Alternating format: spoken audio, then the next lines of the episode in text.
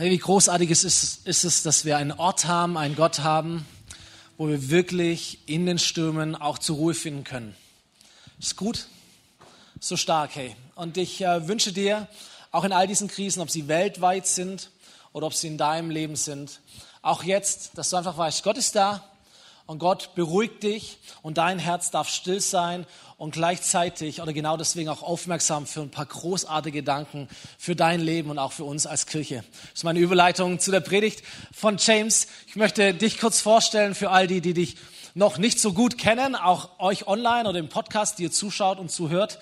James ist Mission durch und durch, Missions Sohn und Missionarssohn ursprünglich gewesen und schon jahrzehntelang oder fast ein ganzes Leben eigentlich, ja, verbunden auch mit unserem Gemeindeverband Volksmission, Via Movement jetzt neu benannt. Ähm, James war jahrelang Pastor in Hemmingen, also kommt hierher und hat mit Christel vor genau zehn Jahren diese ja, revolutionäre Entscheidung getroffen, das schöne Schwabenland hinter sich zu lassen, um in den Osten Deutschlands zu gehen, um dort Kirchen zu bauen und Gemeinde zu gründen. Und man muss dazu wissen, der Osten Deutschlands, die Wiege der Reformation, gehört zu den atheistischsten Gegenden, die es überhaupt in der westlichen Welt gibt. Prozentual gesehen gibt es wenig Flecken auf unserer Welt, wo so wenig Menschen ähm, Jesus so kennen dürfen, wie ganz viele von uns ihn kennen dürfen. Und das ist Auftrag und dem habt ihr euch gestellt, seid dorthin gegangen und Ostdeutschland glaubt, das ist nicht nur euer Hashtag, das ist euer Herzschlag. Ihr wollt sehen, dass morgen in Ostdeutschland mehr Leute an Jesus glauben wie heute. Dafür seid unterwegs, connected mit Kirchengründern und Kirchengründungen und kreativen Formen. Und Kirchengründung ist nicht nur ein Thema für den Osten Deutschlands, sondern unser Herz als Hauptkirche ist auch, dass Kirchengründung ein, ein Thema wird, auch im Remstal. Und auch dort, wo wir sind, natürlich unterstützen wir euch sehr, sehr gern und sind im Gebet und mit Finanzen an eurer Seite. Äh, aber wir wollen es auch hier bei uns mehr und mehr erleben, sehen. Und deswegen äh, haben wir James eingeladen, haben dieses Thema gestellt. Was bedeutet es eigentlich, eine Kirche zu gründen? Und Antoine de Saint-Exupéry heißt der gute Mann, der hat einmal diesen Satz geprägt, wenn du ein Schiff bauen willst, dann such dir nicht Menschen äh, und zeig ihnen, wie man irgendwie Holz bearbeitet und Aufgaben verteilt, sondern lehre sie die Sehnsucht nach dem Meer. Und wenn ich einen Wunsch frei hätte, dann wäre es, dass wir, dass ihr uns helft, mehr Sehnsucht danach zu bekommen, was es bedeutet, dass an ganz vielen Orten, wo Menschen neue Hoffnung brauchen, sie sie finden dürfen in Jesus Christus, weil es eine Lokalkirche bei ihnen vor Ort gibt. Das ist Einstieg, das ist unser Herzschlag. Ich, ich liebe euren Herzschlag. James, komm auf die Bühne. Hol dir noch mal einen Applaus ab. Danke, dass ihr da seid. Wir freuen uns, von dir zu hören.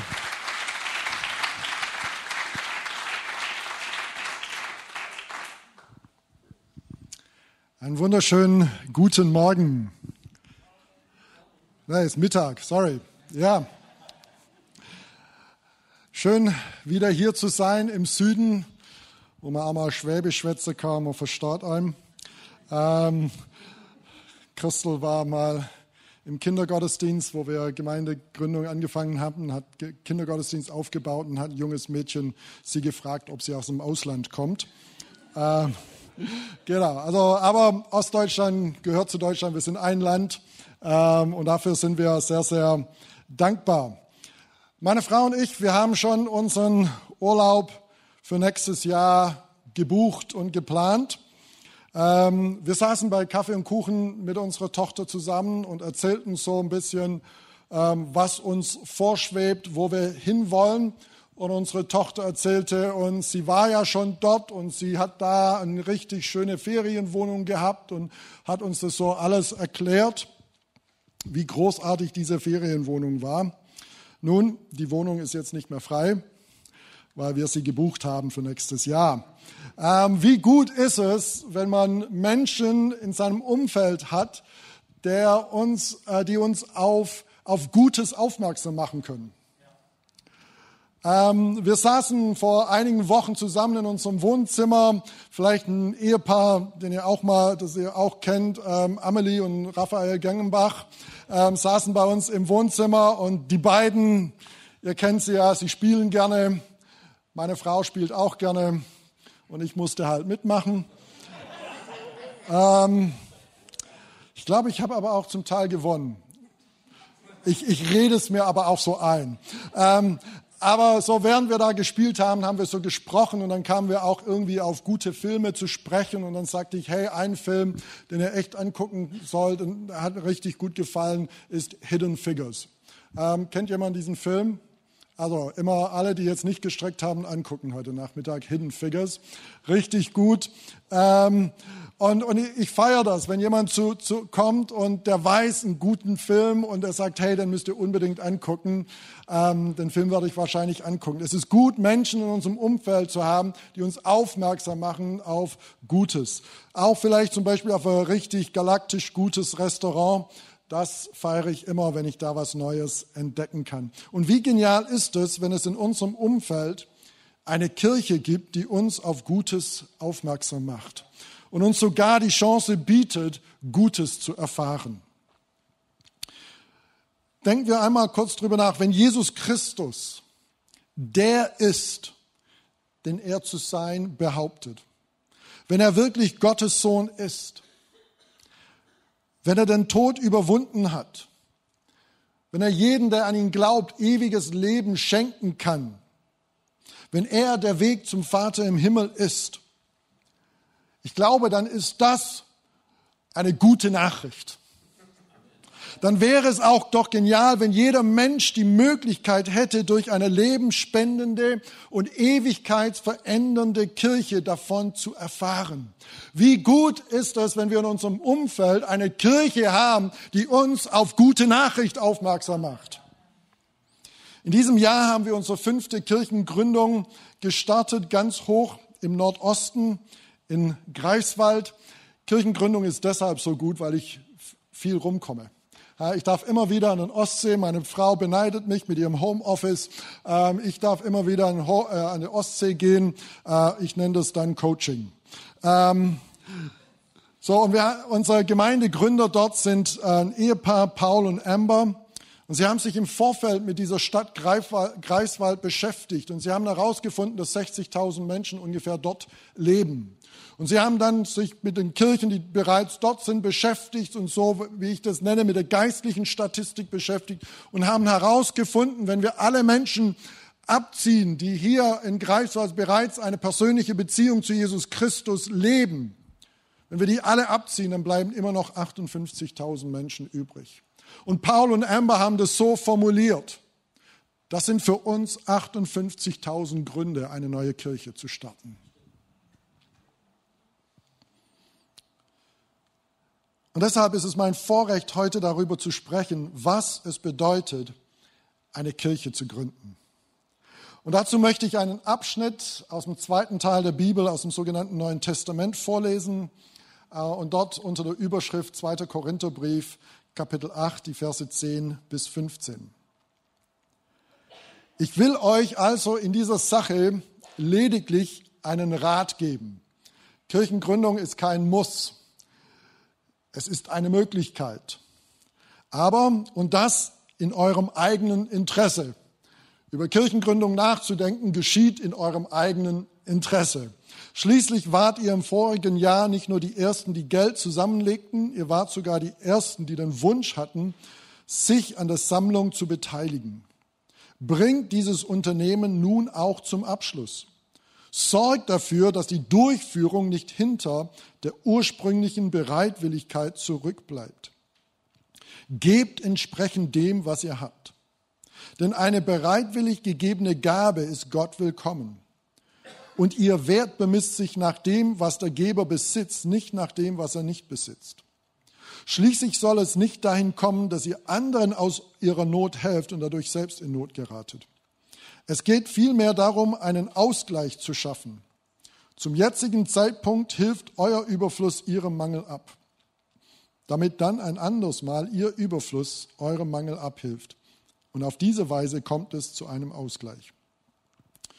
Kurz zu dem Kontext. Hier geht es um einen Appell an Kirchengemeinden. Kirchengemeinden, denen es gut geht, denen es sogar vielleicht sehr gut geht, die ausreichend haben oder die sogar Überfluss haben. Und ein Appell ergeht an diese Kirchengemeinden, denn es gab eine Kirchengemeinde, nämlich in Jerusalem, also an einem anderen Ort. Und dieser Kirchengemeinde ging es nicht gut, weil es der Stadt nicht gut ging. Dort herrschte Mangel, dort herrschte eine große Not. Und so wird appelliert an den Kirchengemeinden, die es gut haben, nehmt von dem, wo ihr genug habt, wo ihr Überfluss habt und gebt es an einen anderen Ort, damit dort die Notabhilfe erfährt. Und ich möchte diesen Kontext auf die Gründung neuer Kirchen an anderen Orten anwenden. Denn Kirchengründung ist nichts anderes als ein Akt der Großzügigkeit. Kirchengründung ist ein Akt der Großzügigkeit. Wir nehmen von dem, was Gott uns an einem Ort gegeben hat, und damit meine ich nicht nur die Finanzen, und wir investieren es an einem anderen Ort, wo es noch keine oder keine ausreichende Anzahl von Kirchen gibt. Church without walls bedeutet in diesem Kontext eine Kirche zu sein, die Blockaden entfernt, damit das, was Gott an diesem Ort geschenkt hat, großzügig in andere Orte hineinfließt, damit es dort auch solche Hope-Kirchen gibt. Wenn wir von Kirchengründung sprechen, dann geht es auch um eine Not. Es geht um eine geistliche Not. Es geht um eine Not wie in Greifswald, wo wir sagen, 58.000 Menschen kennen das Gute, das Jesus ihnen anzubieten hat, nicht. Und wir könnten, ohne dass es zu viele Schwierigkeiten gibt, bestimmt im Remstal genauso viele Stadtteile finden, Nachbarschaft finden, Orte finden, wo es nicht genügend Kirchen oder nicht eine genügende Anzahl an Kirchen gibt, damit jeder eine wirkliche Chance hat, das zu erleben, was wir hier in der Hauptkirche erleben. Und deshalb geht ein Appell an uns. Es geht ein Appell an uns, von dem zu nehmen, was Gott in unser Leben hineingegossen hat. Von dieser Fülle zu nehmen und es ist an einem anderen Ort, in eine andere Nachbarschaft, in eine andere Stadt zu investieren. Und dazu möchte ich uns drei Gedanken ausgehend von diesem Text weitergeben. Der erste Gedanke ist, heilige deine Wünsche. Heilige deine Wünsche. Ich glaube, es ist wichtig, dass wir wissen, und ich glaube, ich muss es auch im Schwabenland betonen, es ist gut und okay, Wünsche zu haben. Weil ich weiß, selbst wenn es uns richtig gut geht als Schwaben, ich bin ein Reichschmeckter, deshalb weiß ich ein bisschen, wie wir ticken. Ähm, ich, selbst wenn es uns gut geht ähm, und man fragt, wie geht's dir? Es reicht gerade so. So, ja, wir dürfen, wir müssen nicht zurückhalten mit unseren Sehnsüchte, mit unserem Verlangen, mit unseren Wünschen. Ich glaube, manchmal ist es nicht so sehr nicht, der, der Fehler nicht, dass wir zu schwache, zu starke Wünsche haben oder zu starke Sehnsüchte haben, sondern dass wir zu schwache Wünsche haben, zu schwache Sehnsüchte haben. Ich glaube, was wir aber brauchen, ist vor allem, dass unsere Wünsche geheiligt werden. Dass unsere, Wün dass unsere Sehnsüchte geheiligt werden. Hier geht es um eine Gemeinde, ähm, die hat sich was gewünscht. Sie hat sich was vorgenommen. Und deshalb wird in dieser Stelle betont, dass sie was gewünscht haben. Also der Wunsch wird stärker betont als die, die eigentliche Handlung. Schließlich wart ihr im vorigen Jahr nicht nur die Ersten, die das Geld zusammenlegten, das war die Tat, ihr wart sogar die Ersten, die den Wunsch hatten. Kirchengründung, wenn Gott was Neues beginnt, beginnt es in unserem Herzen. Gründen ist mit einem Verlangen verbunden. Es ist mit dem verbunden, was wir wirklich wünschen. Und ich glaube, dass wirklich Gutes und Lebensspendendes damit beginnt, dass unsere Wünsche, dass unser Verlangen von Gott, Heiligem Geist, geheiligt wird. Und warum das so wichtig ist, möchte ich ähm, euch vielleicht erklären, indem ich euch einen Einblick in meine Seele gebe. Ähm, ihr könnt auch beruhigt sein. Ich bin gut umgeben von Mentoren, Seelsorgen und so. Also das wird aufgefangen, äh, was da manchmal in meine Seele schiefläuft. Ähm, aber nur damit wir das richtig verstehen. Ähm, eines meiner größten Hindernisse in meinem Leben ist, dass ich das Gefühl habe, ich bin kein erfolgreicher Leiter. Ich habe noch nie eine Gemeinde äh, über die 100er Marke hinweg geleitet. Gegenwärtig leite ich gar keine Gemeinde. Ähm, In den letzten zehn Jahren haben wir zwar einige Gemeinden gegründet, aber die meisten von ihnen sind keine großen und boomenden Gemeinden. Und ich habe Pastor Stefan eine riesige Summe gezahlt, damit ich hier sprechen kann, weil ich dadurch ein gutes Gefühl bekomme. Mein Wunsch ist es so oft, ein erfolgreicher, erfolgreicher Leiter zu sein, dass ich manchmal sogar Folgendes denke, wenn ich von einer großen Kirche höre und von einem Leiter, der diese große Kirche aufgebaut hat und jetzt in einem Burnout ist, dann denke ich, wenn ich so, wenn ich so erfolgreich wäre wie er, dann wird sich doch auch ein Burnout lohnen, oder? Leute, wie krank können wir manchmal Sehnsüchte in uns haben? Und wenn du solche Sehnsüchte in dir hast, wenn ich diese Sehnsucht habe, ich möchte ein erfolgreicher Leiter sein, ich möchte die größte Gemeinde oder was weiß ich, die beste, das beste Unternehmen, wenn ich diese Sehnsüchte habe, wenn es um meine Anerkennung geht, wisst ihr was, das macht mich krank. Und es blockiert mich. Bevor neue Kirchen zu einem realen Ort werden, an den Menschen Hoffnung und ewiges Leben empfangen können, werden sie im Herzen von Menschen und von bestehenden Kirchen empfangen. Kirchengründung geschieht, wenn das heilige Verlangen Gottes in uns empfangen wird. Und wenn wir den Heiligen Geist erlauben, unsere Sehnsüchte und unsere Wünsche nicht zu schwächen, sondern einfach nur zu heiligen. Dass unser Herz für das, was gut ist, was wohltuend ist, was hilfreich ist, schlägt. Kirchengründung challenged also die Heiligkeit meiner Sehnsüchte. Seht ihr, möchte ich, dass es mir gut geht? Auf jeden Fall. Ähm, ich bin ein Mann, ähm, ich bin wehleidig. Und wenn ich leide, das soll es jeder mitbekommen und ich nehme alles, auch chemisches Zeugs, Hauptsache es geht mir wieder gut. Ich will, dass es mir gut geht. Und ich bin dankbar, dass Gott dafür Verständnis hat. Er will auch, dass es mir gut geht. Die Frage ist nur, wie sehr habe ich auch die Sehnsucht, dass es anderen gut geht? Möchte ich Teil einer großen, lebendigen Kirche sein? Ich meine, jeden Sonntag ist Gottesdienst angesagt, jede Woche Programme, es ist cool, Teil dieser Kirche zu sein. Möchte ich Teil einer großen Kirche sein? Und ich sage, ja. Ich meine, für, für mich ist es heute eine, eine wahnsinnige Ehre, hier zu sein, weil ich werde heute an diesem Tag in den beiden Gottesdiensten mit Livestream ähm, zu mehr Menschen sprechen, wahrscheinlich als im nächsten halben Jahr in Gemeindegründung. Und wenn wir alle Gottesdienstbesucher von unserem Pfingstbund zusammennehmen in Thüringen und Sachsen-Anhalt, werden wir wahrscheinlich heute mehr sein, als wenn wir die zusammenbringen würden. Was für, eine, was für ein Geschenk, wie genial ist es, Teil von so einer lebendigen, wachsenden, ähm, pulsierenden Kirche zu sein. Das ist gut. Aber wie sehr lebt der Wunsch in mir, dass jeder Mensch in meiner Stadt, in meinem Stadtteil, in meiner Nachbarschaft Teil einer starken, lebendigen Gemeinde ist. Mit Sehnsucht oder Wunsch meint die Bibel nicht, wir haben nichts dagegen, wenn es anderen gut geht. Ich bin Gemeindegründer, aber ich bin auch Mensch aus Fleisch und Blut. Ich weiß, was es bedeutet, wenn plötzlich in einer Stadt jemand kommt und sagt, wir gründen hier eine neue Gemeinde.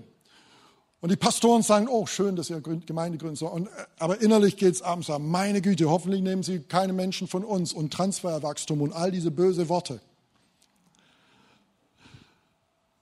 Also wir haben ja nichts dagegen, wenn es passiert. Uns wäre es lieber, sie würden aber nicht in unsere Stadt gründen. Auch wenn wir noch nicht die Tausende von Menschen, die noch nicht erreicht sind, erreicht haben. Mit Sehnsucht meint die Bibel ein ganz intensiver, starkes Verlangen, das uns in eine Richtung drängt. Es bedeutet, ich tue aktiv etwas, damit das geschieht. Ich warte nicht einfach ab, bis es automatisch passiert. Ja, Gott kann Wunder. Und Gott braucht mich nicht und er braucht dich nicht. Und trotzdem geschehen die meisten Dinge nicht automatisch, sondern er will tatsächlich uns gebrauchen. Kirchengründung ist also nichts anderes als die Leidenschaft, dass alle Menschen die reale Chance haben, in einer lebendigen, Jesus verherrlichenden Kirche ein Zuhause zu finden. Das ist, was Kirche ist. Jesus sagt, alle, die ihn aufnahmen, gab er das Recht, Kinder Gottes zu sein. Familienbegriff. Und jeder Mensch hat das Recht, jeden Sonntag das Gleiche zu hören. Willkommen zu Hause. Ich glaube, dass das Erste, was wir tun können, um Zugang zur Kirchengründung zu finden, ist es, dem Heiligen Geist zu bitten, unsere Wünsche und Sehnsüchte zu heiligen und seine Leidenschaft in uns zu stärken. Der zweite Gedanke, fang an, bevor du bereit bist. Bringt dieses Unternehmen nun auch zum Abschluss oder vollendet auch das Tun. Sorgt dafür, dass die Durchführung nicht hinter der ursprünglichen Bereitwilligkeit zurückbleibt. Früher habe ich mich immer wieder so als theoretischer Draufgänger bezeichnet.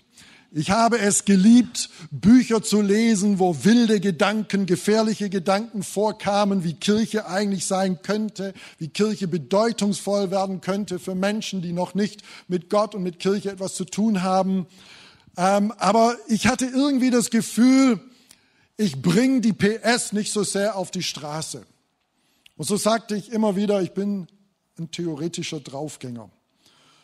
Heute wird man sagen, ein Content Creator. Sorry, böse. Ähm, kann man ja vielleicht ausschneiden. Nee, das ist live. Oh, wow. Äh, genau. Ähm, und das habe ich ausgerechnet im ersten Gottesdienst nicht gesagt. cool. Okay, ich war ein theoretischer Draufgänger, so habe ich mich immer bezeichnet und dann habe ich meinen Job gekündigt. Wir haben unser Haus verkauft, wir sind äh, in einen anderen Teil von unserem Land gezogen und haben dort von null angefangen. Wir haben angefangen, ein paar crazy Ideas umzusetzen, in Richtung Gemeindegründung zu gehen und an einem meiner Geburtstage schickt ein Freund von mir eine Textnachricht und sagt alles Gute zum Geburtstag und James, du bist nun kein theoretischer Draufgänger mehr. Wow, was für ein Privileg. Nicht nur gute Ideen zu haben, wie wir Gottes Reich der Liebe, der Hoffnung und der Gerechtigkeit ausbreiten können, sondern es auch tatsächlich zu tun. Nun vollendet das, was ihr euch vorgenommen habt. Fast jedes Mal, wenn ich mich entschließe, einen mutigen Schritt vorwärts zu gehen, überfällt mich jedoch im nächsten Augenblick die Furcht. Werde ich die Finanzen dafür zusammenbekommen? Werde ich Menschen finden, die mit mir das umsetzen? Wer bin ich? Sollte es nicht lieber jemand anders machen? Was ist, wenn ich alles, was ich bin und habe, investiere und nachher funktioniert es nicht? Wisst ihr, nichts Gutes und Lebensspendendes wird jemals aus Furcht herausgeboren. Neues wird in einer Atmosphäre von Glauben geboren. Die Entscheidung, eine neue Kirche zu gründen, die Entscheidung, was Neues zu starten, ist gleichzeitig eine Entscheidung, deiner Furcht eine Abfuhr zu erteilen. Die Entsche diese Entscheidung muss immer und immer und immer und immer wieder getroffen werden, denn wir müssen die Anziehungskraft immer wieder überwinden, die die Furcht über uns ausübt. Denkt daran, unser Feind ist nicht die mangelnde Vorbereitung. Ich glaube an Gebet, ich glaube an Fasten, aber ich glaube auch manchmal ist es eine fromme Ausrede. Ich muss noch ein bisschen beten, muss noch ein bisschen fasten. Ich kann mich jetzt noch nicht entscheiden. Unser Feind ist nicht die mangelnde Vorbereitung nicht die fehlenden Mitarbeiter, auch nicht die Leere unseres Bankkontos. Unser Feind ist unsere Furcht. Weil Furcht ist nichts anderes als Misstrauen in Gott. Wenn wir ihr, wenn wir die Furcht auch nur eine Nanosekunde Zeit geben, fängt sie an, Ausreden, Alibis, durchsichtige Selbstrechtfertigungen und eine Million Gründe zu produzieren, warum wir nicht tun können, wofür wir überzeugt sind, dass wir es tun sollten. Das heißt, Wir müssen anfangen, bevor wir dazu bereit sind. Vielleicht fragst du mich, James, würdest du alles wieder so machen, wie du es gemacht hast? Eine ganz klare Antwort, auf keinen Fall. Ich habe Fehler gemacht in den letzten zehn Jahren. Ich korrigiere. Ich habe viele Fehler gemacht in den letzten zehn Jahren. Ich habe keine Garantie, dass meine nächsten Schritte auch nicht Fehler beinhalten. Aber es gibt eine Sache, die werde ich auf jeden Fall wieder tun. Ich werde anfangen, bevor ich dazu bereit bin. Wenn ich Gottes Sehnsucht, wenn ich Gottes Reden in meinem Herzen spüre, dann werde ich auf dieses Reden hin agieren und nicht, weil ich denke, ich habe meinen Akt zusammen. Ich möchte uns herausfordern, nicht weil Christel und ich, weil wir etwas Besonderes sind, einfach nur weil Gott treu ist und er sich zu uns stellt, wenn wir seine Sehnsüchte nachjagen. Meine Frau und ich, wir sind ein Ehepaar, also nur ein Ehepaar. Als wir 46 Jahre alt waren, sind wir nach Thüringen umgezogen. Meine Frau verbrachte ihre gesamte 46 Jahre an diesem Ort. Hier sind unsere beiden Kinder zur Welt gekommen. Hier haben sie den Kindergarten besucht, die Grundschule besucht. Meine Frau hat hier gearbeitet, hier hat sie ihre Freunde und ihre Gemeinde. Sie war an diesem Ort glücklich. Dann kam ich. Ich sagte ihr, dass meine Zeit als Pastor in ihrem Heimatort zu Ende geht und wahrscheinlich in Thüringen Fortsetzung findet. Die Tränen liefen über ihr Wangen und ohne eine Millisekunde zu zögern, sagte sie, ich bin dabei. Sofort war sie bereit, unser Haus zu verkaufen, unsere sichere Jobs aufzugeben und in eine völlig unsichere Zukunft einzusteigen. Und wenn du sie fragst, dann wird sie sicherlich sagen, nein, ich war für diesen Schritt nicht vorbereitet. Nachdem wir es der Gemeinde bekannt gegeben hat, war es für sie jeden Sonntag, wenn sie in, den, in, die, in die Gemeinde ging, wenn sie ihre Kinder vom Kindergottesdienst sahen, da kamen ihr die Tränen. Nein, sie war nicht vorbereitet auf diesen Schritt. Aber sie war trotzdem bereit, diesen Schritt zu gehen. Diese Worte, ich bin dabei, sind der Grund, warum wir nach zehn Jahren dabei sind, unsere sechste Gemeindegründung an den Start zu bringen. Es ist der Grund, warum wir insgesamt in unterschiedliche Intensitäten 15 neue Kirchengründungen auch über unseren Gemeindeverbund hinaus in Ostdeutschland unterstützen, ermutigen und stärken. Und ich glaube, nicht wegen unserer Kompetenz, nicht weil wir den genialen Plan hatten. Aber ich glaube, eins hat dazu beigetragen. Wir haben angefangen, bevor wir dazu bereit waren. Wir hatten eine Sehnsucht in unserem Herzen empfangen. Und wir haben es nicht nur bei einem Wunsch belassen, sondern wir haben zu unserer Bereitwilligkeit das Tun hinzugefügt. Unsere Hände sind unserem Herz gefolgt. Wie gesagt, das ist alles die Güte und Treue Gottes zu verdanken. Weil wir angefangen haben, bevor wir dazu bereit sind, das ist der Grund, warum Cynthia, eine ehemals Meth-Abhängige, durch eine unserer Gründungen die Güte Jesus erlebt hat und ein Leben mit ihm gestartet hat. Warum letzten Sonntag jemand in, unserer, in einer unserer Gemeindegründungen, der schon immer Schmerzen in seinem Rücken hatte, ähm, schon beim Zähneputzen hat es ihm wehgetan, ähm, und er hat sich von unserem, äh, unser Gemeindegründer hat mit ihm gebetet und die Schmerzen sind weg. Wie gesagt, das ist alles die Güte und Treue Gottes zu verdenken. Gleichzeitig frage ich mich, und das ist meine Herausforderung an euch, unser Appell an euch, wenn Gottes Güte und Treue auf diese Weise sich entfalten kann, durch ein Ehepaar, ein Ehepaar, das sehr oft keine Ahnung hat, wie es weitergehen soll, das sich oft völlig überfordert und inkompetent fühlt, die Aufgabe zu erfüllen.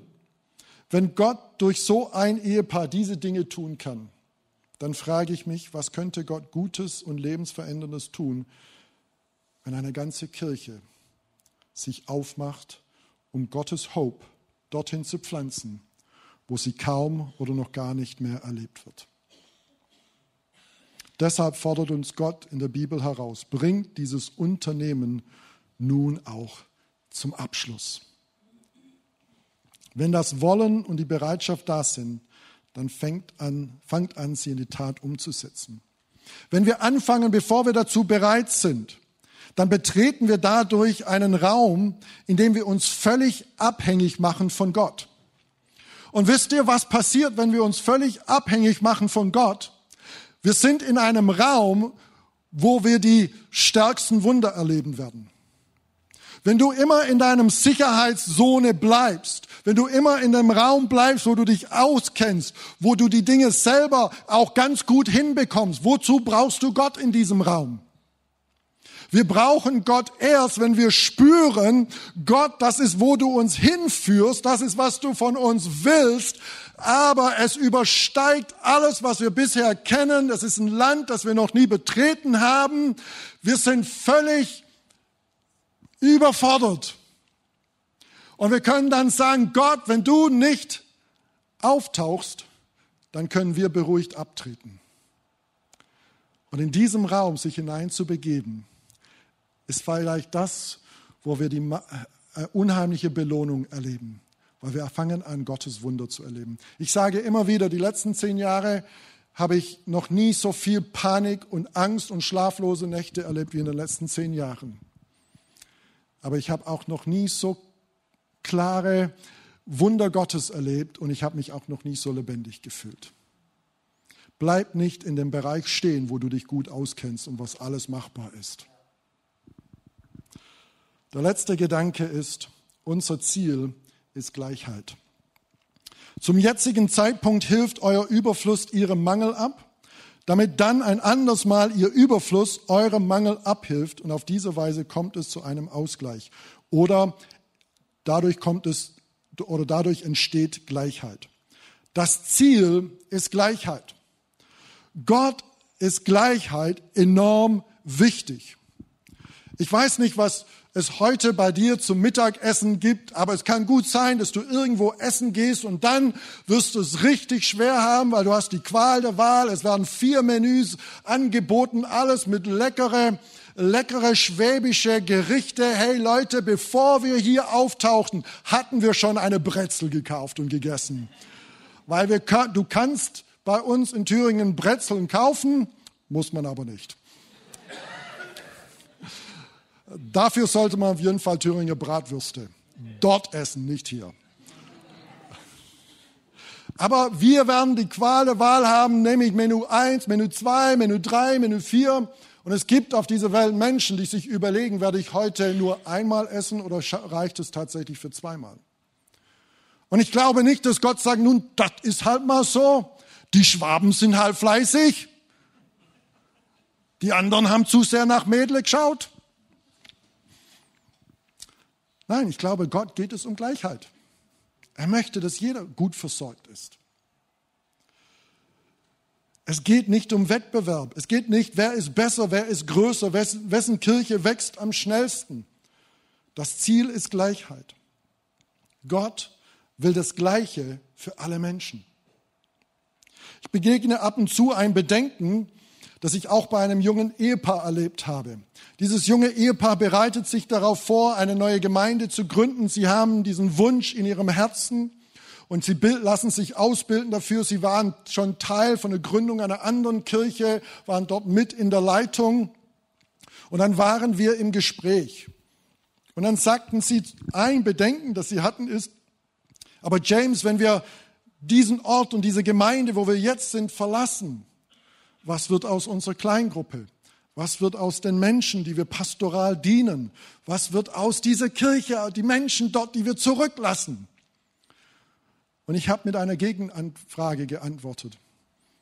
Ich habe gesagt, was wird aus den Menschen, wenn ihr bleibt, was wird aus den Menschen, zu denen Gott euch eigentlich senden will? Von wem werden sie dann die gute Nachricht hören? Wer wird Ihnen helfen, mal eine Kleingruppe zu haben? Wer, wie werden Sie einmal einen lebenspendenden Gottesdienst erleben? Was wird aus diesen Menschen? Seht ihr, ja, Gott kümmert sich um uns. Ja, Gott will, dass wir eine coole Church haben, wo wir gestärkt werden, wo wir Gott näher kommen können, wo unsere Kinder im christlichen Glauben mit und äh, heranwachsen können. Aber er denkt auch an die Menschen, die diese Chance noch nicht haben. Das ist Gleichheit.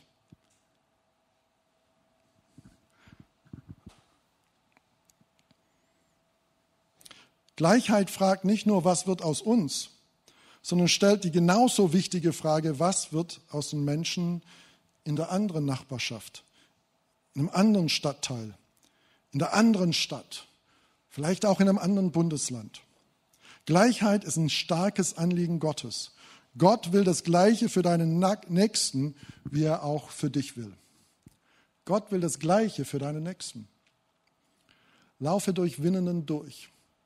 Und jeden Menschen, den du, die, den du siehst, Gott will das Gleiche, was du hast, will er auch für diese Person. Und diese Gleichheit jagt Gott aktiv nach. Deshalb dieser Abschnitt in der Bibel. Da gibt es einen Ort, eine Stadt und da ist große Not. Und da gibt es Gemeinden, die haben Überfluss, die sind gesegnet in verschiedenen Bereichen. Und dieser Appell geht an ihnen. Gebt von dem, was Gott euch gegeben hat, damit, es gleich, damit Gleichheit entsteht, damit auch hier keine Not mehr herrscht. Heißt das, ich muss ein schlechtes Gewissen haben, wenn es mir gut geht? Heißt das, ich muss ein schlechtes Gewissen haben, wenn ich in einer, in einer richtig guten, lebenspendenden Gemeinde unterwegs sein darf? Nein. Wir müssen niemals ein schlechtes Gewissen haben, wenn wir Segen bekommen. Ähm, Gott will mit seinem Segen uns kein schlechtes Gewissen machen. Ich glaube auch, dass wir Gottes Segen genießen sollen. Eine Sache, die ich gelernt habe, ihr, ihr, habt ja mitbekommen, ich muss ab und zu mal mit meiner Seele Klartext reden und klarkommen. Ähm, eine Sache, die ich äh, gelernt habe, ist, wenn ich nicht genieße, dann werde ich irgendwann mal ungenießbar. So, deshalb sollen wir genießen. Da, wir haben vorhin vom, vom Sabbat gehört, jetzt im Zusammenhang mit Israel. Sabbat war ein Tag nicht, wo alle Christen traurig waren, sondern es war ein Feiertag. Sie, sie tischen richtig auf, da wird so richtig gefeiert. Gott will, dass wir seinen Segen genießen, aber dass wir seinen Segen nicht für selbstverständlich nehmen.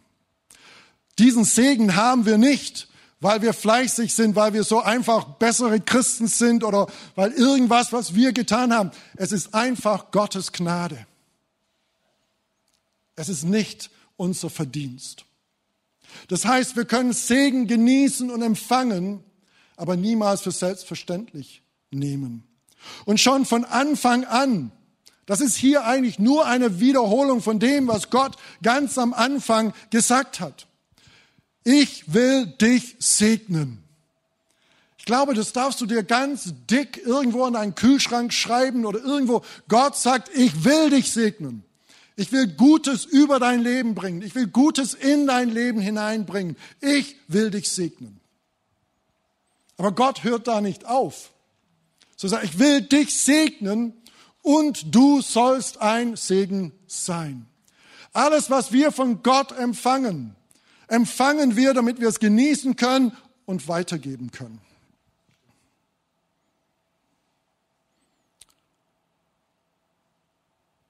Kennt ihr das Problem? In eurer Kirche läuft so viel. Es wird, es wird euch fast zu viel.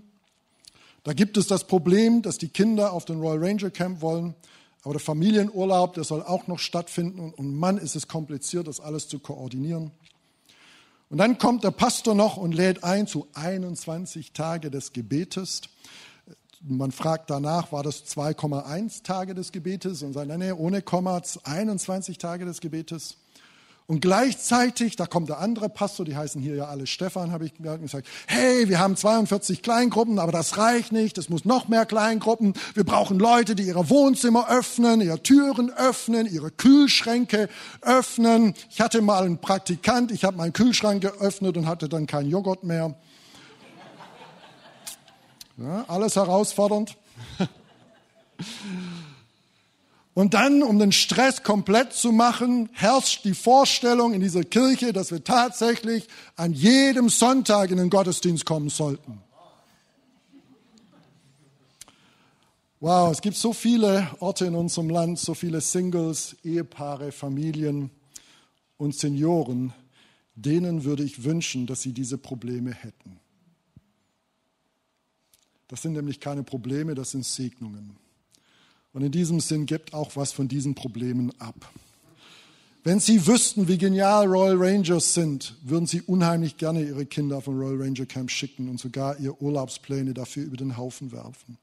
Wenn Sie erleben könnten, wie Freundschaften in Kleingruppen entstehen und wie stark es ist, nicht allein gelassen zu sein mit den eigenen Tränen und Freuden, die würden gerne ihr Wohnzimmer öffnen. Und wie viele Durchbrüche könnten Menschen an anderen Orten erleben, wenn dort 21 Tage des Gebetes stattfinden würden? Und das Problem mit dem Gottesdienst an jedem Sonntag kennen sie gar nicht, weil es gar keinen lebensspendenden, glaubensstärkende, hope vermittelnde Kirche an ihrem Ort gibt, die so, eine, so einen Gottesdienst anbietet. Manchmal wird unser Überfluss zu uns zum Problem. Das entsteht, wenn wir den ersten Teil beherzigen. Ich will dich segnen. Und dann baden wir in diesem Überfluss, dann genießen wir diesen Überfluss und dann wird dieser Überfluss an Segen zum Problem. Und das können wir aber hindern, indem wir den zweiten Teil genauso ernst nehmen und das weitergeben, was Gott uns gegeben hat, damit es in anderem Ort Gleichheit kommt, dass sie genau die gleichen Probleme haben wie wir. Manchmal heißt es, dass wir von dem weitergeben, was wir haben. Gott will segnen. Und Church without walls bedeutet ja einmal, dass wir die Wände abbauen, dass das, was Gott uns gegeben hat, zu andere fließen kann. Aber ich glaube, dass da auch ein Versprechen Gottes in dieser Bibelstelle drinsteckt. Nämlich, dass wenn wir von dem Segen weitergeben, dann wird zum anderen Zeitpunkt wir von woanders her auch wieder Segen empfangen. So das ist es. Das heißt, wir machen nicht nur die, die Mauern weg in eine Richtung, um was wegzugeben. Wir machen auch die Mauern hinter uns weg, damit Segen nachfließen kann. Du sagst, ja, aber das wird so viel Geld kosten. Und dann werden wir selber nicht genug haben für all das, was wir hier als Kirche anbieten. Ich kann euch sagen, es wird mehr kommen. Schließe mit einer Geschichte von Pastor Jeff. Pastor Jeff habe ich selber kennengelernt als ich mal in Amerika war. Und Pastor Jeff hat eine ja, recht große Gemeinde damals übernommen. Die hatten schon 800 Leute und er hatte diesen Traum, dass die Gemeinde noch wächst und größer wird und sie versuchten, neue Räumlichkeiten zu bauen und was weiß ich. Und Gott hat das irgendwie nicht erhört. Alles ist, hat nicht geklappt. Und dann hat Gott zu Pastor Jeff gesprochen und gesagt, ich möchte, dass du Gemeinde gründest. Und so fing Pastor Jeff, der selber noch nie eine Gemeinde in seinem Leben gegründet hat, und ich glaube vielleicht bis heute noch nicht, von seiner Gemeinde aus neue Gemeinden zu gründen. Heute gründen sie eigenständige Gemeinden, heute gründen sie Campusse. Und sie haben angefangen, Gemeinden zu gründen. Und auf einmal war die Rückmauer weg.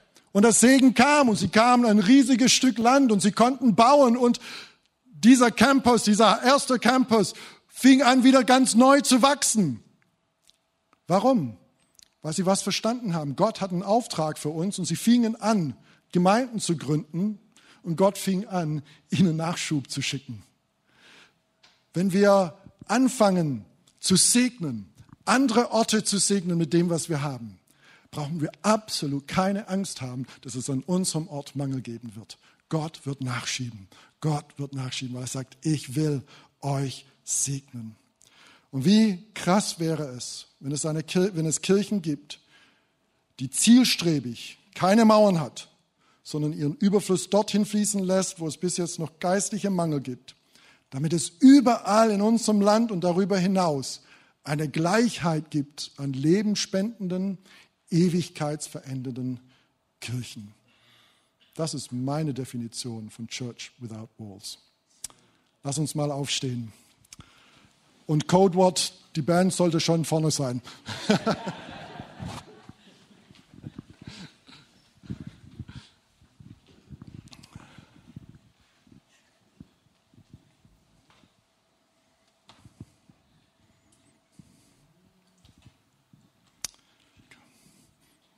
Ich weiß nicht, was Gott zu dir gesprochen hat heute Morgen. Aber lass uns einfach einen Augenblick Zeit nehmen, um eine Antwort zu geben.